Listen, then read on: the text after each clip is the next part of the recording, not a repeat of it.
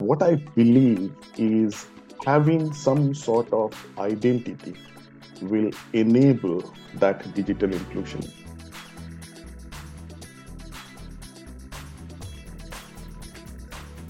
Earlier this year, I turned 40 and I wanted to do something meaningful alongside all of the celebrating. I decided to ask my community to support me in helping an underprivileged community and give them a small yet transformative boost. This is how the Rainbow Boosters project was born. In sharing the idea with people, I realised that we all know of a teacher, a family member, a friend, an author, a singer that's made a profound impact on our life. I wanted to create a space where we could share those stories. So, welcome to the Rays of Sunshine series. Today, I'm delighted to be speaking to someone that I used to work with, Gautam Hazari. Gautam is a technology enthusiast and a futurist. He is currently the Chief Technology Officer at Sekura Mobile Intelligence, the global leader for mobile identity services. He has had success in leading and delivering large scale projects across the world in digital identity, blockchain, payment solutions, 5G security, cybersecurity, and is recognized as a true leader, an innovator, and a change maker. Gautam absolutely believes in humanizing the technology world and is passionate about making our real life and our digital life a safer place to live. I had the pleasure of working with him for about three years and can honestly say he's one smart cookie. Hi, Gautam, how are you?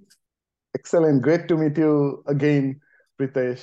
Uh, great to talk to you. I'm good. Thank you. How are you? Yeah, doing really well. Thank you so much for, for taking some time out to talk to me on this series. I want to get straight into it. This is all about rays of sunshine, right? So, can you tell me who was your ray of sunshine? Who is the person, the teacher that's had the biggest impact on your life, and how do you think they shaped your future? Thanks, Pritesh. I don't think I have told this thing to anyone actually uh, I was just thinking through when he said that, right? I think it was um, 86 or to 88 as in my uh, teenage. And as it happens, right, you um, try to create or you try to identify your identity, right? Yeah. And then everything feels like it, something is not right, right? Uh, there were probably a bit of anger inside me. I was complaining a lot. And um, at that time, of course, there was no email. So I was uh, mentioning this uh, to my uncle. So basically, my uh, mother's uh, brother. His name was uh, Subroto. It's written as Subrata, which means uh, devoted to the right things. He was the most brilliant and thoughtful person I have ever seen in my life, right? So uh, after almost a month, he wrote me a letter. Uh, I still remember it was eight pages. Of course, there was no email or anything. Um, and he basically started with saying, you know what? In life, there are four positions you need to think of. I am okay. You are okay. I am okay. You are not okay. I am not okay. You are okay and I am not okay, and you're not okay. And he said that this is not something that I have invented. He said that, let me introduce you to the Canadian born psychiatrist, Eric Berne. So he said that this is something, and I had no interest in psychiatrists, psychiatry or psychology, right? But he said that um, uh, he he created something called transaction analysis. He said that you need to think uh, in a way that there are two entities interacting. Whatever is the situation, you think that everything is wrong, you think that maybe there is some you know problem in you maybe you need to identify yourself with the problem or the solution. But what you need to think is there are two entities right? When you say i am okay and then you you can be anything or anyone. You can be a person you can be a situation you can be a problem you can be the system you can be society you can be parents your goal is there is only one permanent state, which is the healthiest state, which is I am okay, you are okay. So your goal is to find out the position where you are in. So, and then he asked me, maybe figure out where you are in, right? Is it I am not okay, you are not okay, you is the system, everything around you? If that is the case, that's the worst case situation and that's the hopeless situation, right? So you need to just remember that that situation is temporary. If it is, I am okay, you're not okay, you're a bit arrogant, right? You think that you're the best one and everyone around is, you know, not, not that good. Still, that's a temporary situation. If you think I am not okay, you are okay, then you're getting a bit into a depression. You're, you know, getting depressed. Again, that's a temporary situation. Figure out a way to go to the only permanent situation, which is I am okay, you are okay. And that has actually changed my life. I still, you know, use it but I never realized that what he was telling me was that was the first lesson to me about identity. Right. So he was actually defining identity for me, right? And then basically, I wrote an article recently uh, where I said that what are the principles of identity, for example.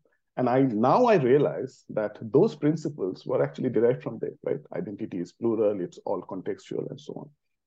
And the other very important thing there from Subrata, who was my, I, I used to call it Mama, there was a humanized approach there, right? Because when I was saying that, you know, um, I was not blaming a person, I was blaming, you know, the college, I was blaming society, I was blaming the uh, problems. They're not humans, but he was saying that treat them as you. You humanize them, then deal with it. And then the other thing I did, I realized very late that he was not just telling me that it's possible. He was not even, you know, questioning it. He was saying, find a way to go to the I am okay, you are okay state. Yeah. So he was saying that don't even think that, can I believe it? Is it possible? He was saying, do it. Go to that state, right? So he was humanizing it. it was full of hope, right? That's what he was saying. That uh, you, that's all these things are temporary. Go to that I am okay, you're okay state. And then that's about it. So he is my ray of sunshine. Not just that, you know, I was saying it was an eight page later, right? Another very important thing that he mentioned is um, uh, he created a distinction between intelligence and creativity. And then the angle was absolutely brilliant, right? He used the angle of freedom. He said that forget about intelligence, forget about creativity. What do you think about freedom? I said, you know that's that's kind of the most important thing. He said then okay good. So you establish freedom is important. Now he said that intelligence is great but it doesn't bring in freedom. I couldn't understand. I said what is it? Then he explained in there that you know he said that when someone asks you a question right your answer could be simple your answer could be brilliant. You can actually spell out intelligence in there but are you really free in answering that? Because if someone is asking you a question about quantum mechanics, or someone is asking what is your name, right? You cannot tell your age. Yeah. So you can be intelligent, but there are boundaries to that answer. You are not free, right? That's intelligence. But someone who is asking question, they are not bound to it. They're creating the question. There is no boundary to it. They're free to ask whatever they want. So asking question is about creativity. So he said that creativity has more degrees of freedom. That's a term used in uh, physics as well. Yeah. So in that case, try to be creative than intelligent because when you're creative, you're much more, and that has stayed with me uh, forever. So he was the ray of sunshine. And then whatever was there in that eight page letter is what I'm doing now. So there was a element of hope. That's what I do. And then I have translated that hope into solution. That's what I do, right? I find out solutions because I always believe there is a solution, whether it's a technical challenge, whether it's, you know, some sort of business challenge. So that has come from that hope that he wrote in that letter. And also, very importantly, I talk about humanization of technology. That came from the same letter because he gave a humanization solution to problems. So I am okay, you are okay, that you was humanized. That's what I do now. So yeah. That's incredible. That is such a a perfect example of what a ray of sunshine is. That eight page letter, which was written with love and guidance and support, has completely molded who you are. Knowing all the different strands of how you interact, you know, the reason you're called an innovator in those spaces is because you approach things with creativity and you just shared why that's possible and, and why you, you know, you are where you are as a result. Um, I absolutely love that. Thank you so much for sharing that. And um, yeah, I hope that I got this sense that in reflection, you also felt a, a rejuvenation of your soul in telling that story because it kind of clicked back in for you where it started. Absolutely, Pritesh. Uh, thanks a lot for giving this opportunity. And then, as I said, I have never shared this thing with anyone before. And then, yeah, I just lived back all those uh, all those days. And then the other thing that happened is when I was thinking through that, I could relate to almost everything that I'm doing now and I have done, including all this identity journey. It's it's actually that was shaped uh, the day I read that letter. Actually, it just gives me so much um, hope. And you talked about hope, but I, I, you know, I'm a big believer of needing hope. It gives me so much hope for what small effort that we do and potentially could have uh, an, such a big impact on on others as we do this project. So, thank you. Um, I just want to carry on down this route a little bit because of influence. You shared before we started recording about some of the work that you're supporting um, with some of the children in slums and how they've, you know, they can and have been caught in their environment and society, but with a bit of support, a bit of teaching, access to mobile phones. Um, you know, some of them are now uh, performing at such a high level of education can you just talk us through that and share with that? Because I think it's a real good example of another application of of what a little bit of support, a little bit of advice can really do for somebody. Uh, absolutely. Thanks, Pritesh. Many of us uh, came from uh, India to work uh, decades back. And then we always wanted to give back because we cannot forget our humble, you know, uh, beginnings. And um, we were probably lucky that we got that opportunity uh, to come down and then do things what um, we like to do and we are good at as well. But there are we we realize that there are lots of other small kids. They're bright. Okay, they have um, they have capabilities, but the thing that they lack of are, for ex- I mean, examples, simple examples where they can see that it's it's achievable because what they're seeing around is some of the slum kids um, they're bright but they don't see um, they don't see the ray of sunshine yeah. right? They're just trapped inside. So what we started to do was and, and it's great that one of one of our friends friend um, uh, he's also an engineer but what he started to do was he used to visit around those slums just talk to these small kids and then what he did was and this is this is actually this is something that's um, that i believe is important of again it's related to the humanization of technology. Because uh, the technology is for the humans not the other way around.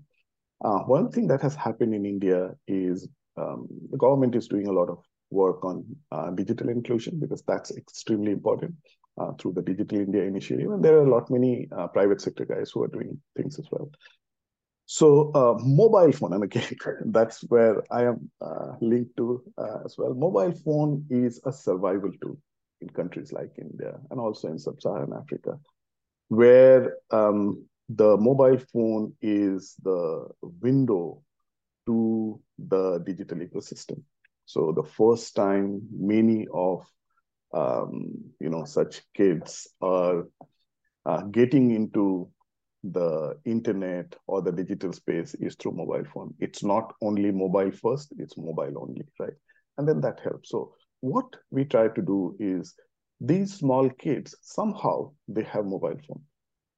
Uh, and then not as a luxury item because that's their survival thing. So some of them, for example, are doing um, there is a food delivery service very popular in India. It's called Swiggy, for example. They do food deliveries, right? Whenever they can get some, earn some small money. For that, they need a mobile phone.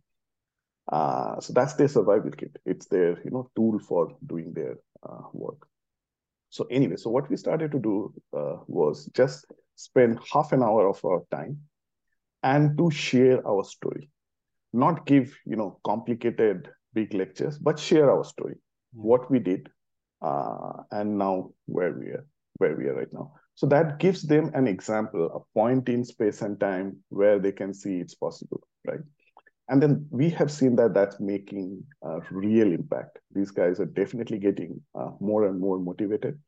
Um, they're not uh, losing hope their uh, because education is an enabler is a tool for them. So they're continuing their education because what we heard is many of the guys were um, they were de- getting demotivated and not continuing their education because they thought oh what will happen? Nothing nothing is achievable. So now they are continuing their education and some of them they have actually gone to some premium uh, engineering institutes now. So they can see kind of splash of light, not just rays of sunshine. Yeah. So I'm really, really, you know, uh, proud of the things that's happening there.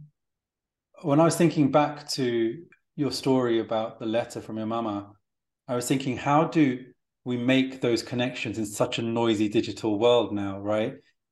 You get an email from somebody, you get a message, it doesn't connect in the same way. You know, you try and send a video message or a voice note to have that same impact. And actually, what you're doing what you're talking about there, the way to do the modern day version of that eight page letter is to sit with people and tell them and make it personal for them and share with them what their opportunities and dreams can be in reality. And I guess that's the only way we can really do it, right? Because there's so much noise in the digital, space now. Absolutely. And the attention span, I mean, that's what is sad probably. The attention span is getting reduced. So mm-hmm. you'll see that um, even the motivational videos, there are one minute videos, right? You cannot share a story with one minute videos, and you need interactions as well, right? Um, body language makes a big difference as well. So, as you very rightly uh, said, you know, uh, we need to sit with them. We need to uh, express ourselves, and most importantly, tell the stories, not just you know give some abstract talk staying with the power of words and, and thinking about the context of being inspired is there is there a book that you you know has transformed your thinking or inspired you to take action towards your goals? Yeah there is an interesting thing here. I was actually um i was doing a talk in one of the universities and this is what i told them right? I had very very humble beginnings. My uh, my my dad was running a very small shop in a very small city. We were not from bombay. So it was a very small city called Ranchi. We couldn't, I mean, at that time, there was no internet. Um, and we couldn't afford to buy many books as well. One of the things, and I'll, I'll go there, the books, but before books, because it's it's it's information, right?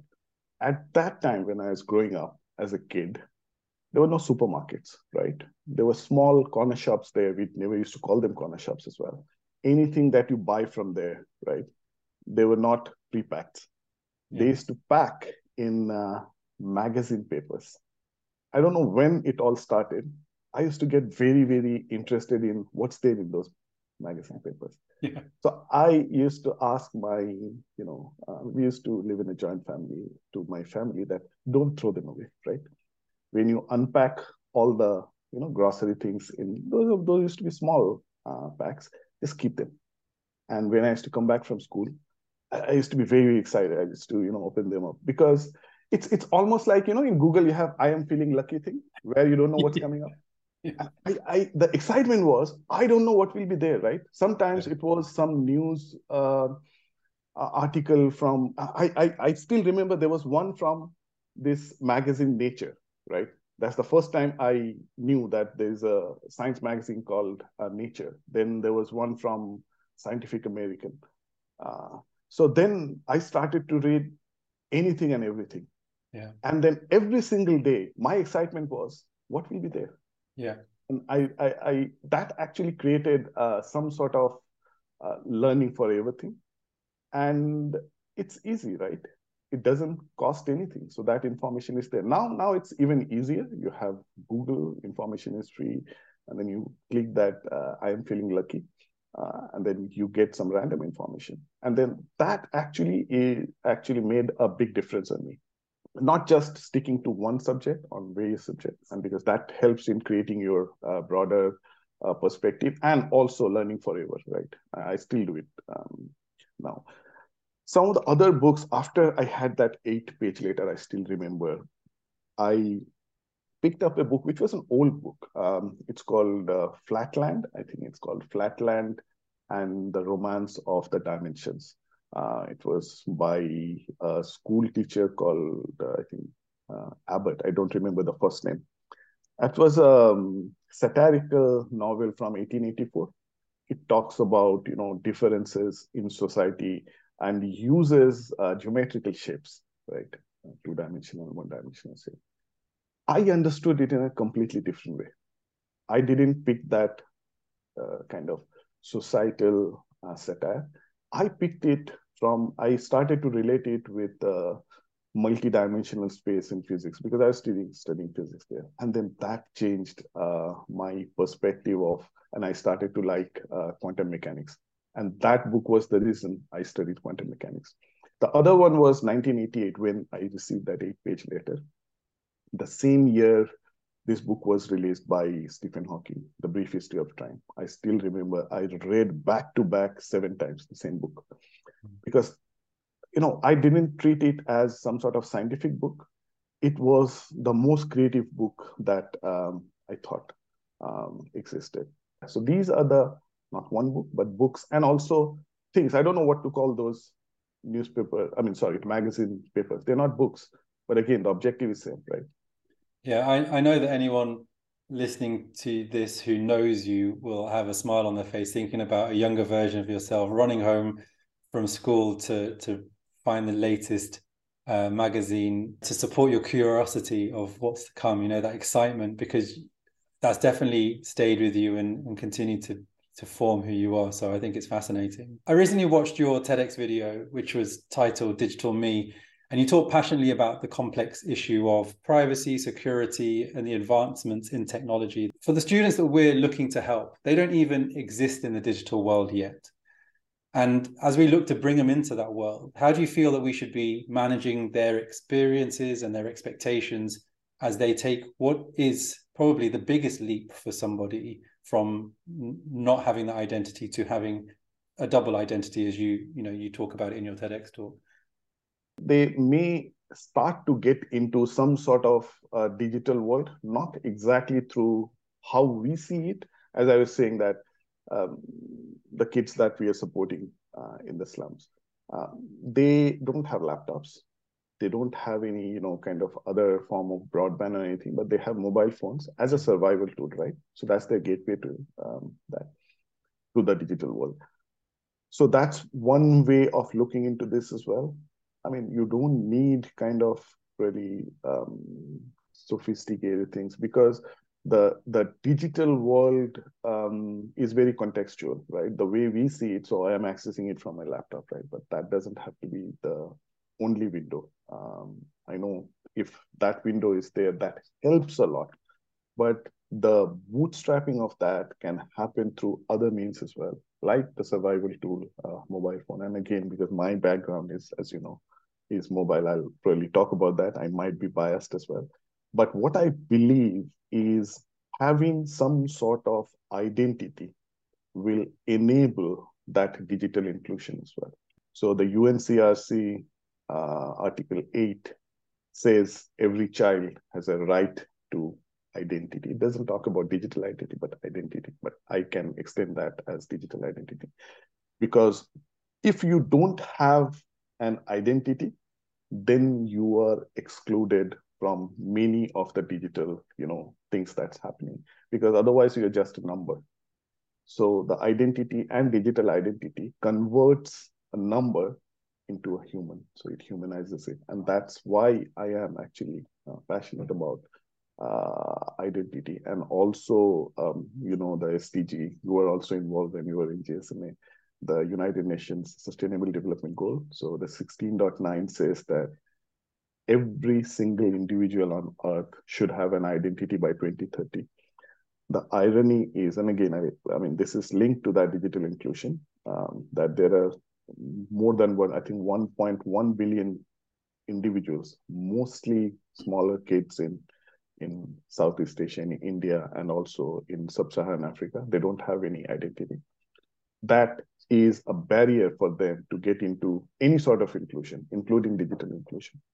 So I guess they're actually probably they will feed each other when these, let's say, kids will start to have some sort of identity, digital identity, for example, through their mobile phone, that will help them to get into included in the digital space as well, because then they will they'll be humanized.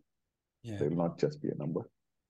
Yeah, it gives them a massive leg up. Um, yeah. You know, you reminded me of the Pakistan journey that we took in Case for Change, which was uh, all around digital identity, and kids in this generation were being fast tracked to be included in the world because the mobile operators were giving them a way to register using their mobile phones to be recognized and to to to be able to go to school and vote and all those things. So yeah, really powerful things. And I'm a massive advocate for mobile as well. So I want to close out just really, really happy that we've been able to talk about some of these things. Can you share one positive message or quote that's inspired you throughout your life and continues to motivate you?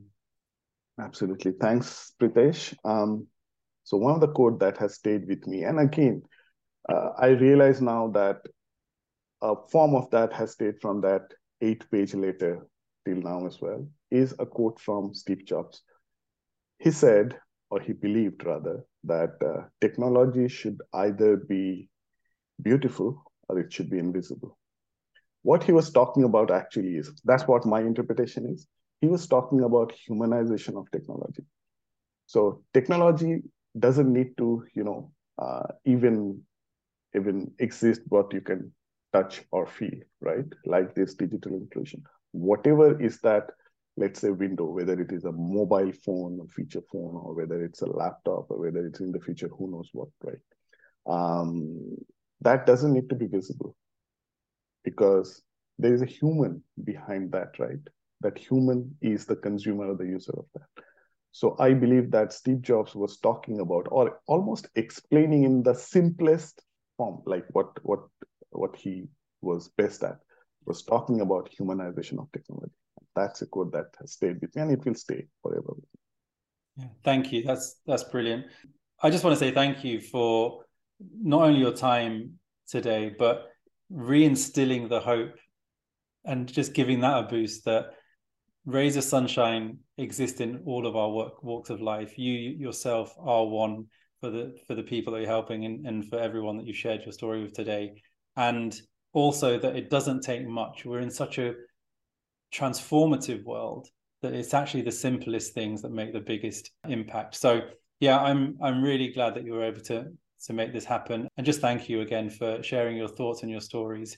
This Rays of Sunshine series is linked to the Rainbow Boosters project, where we're supporting underprivileged children by connecting them to the internet and a community to ensure that they don't get left behind in our digital world. You could check out more at rainbowboosters.com.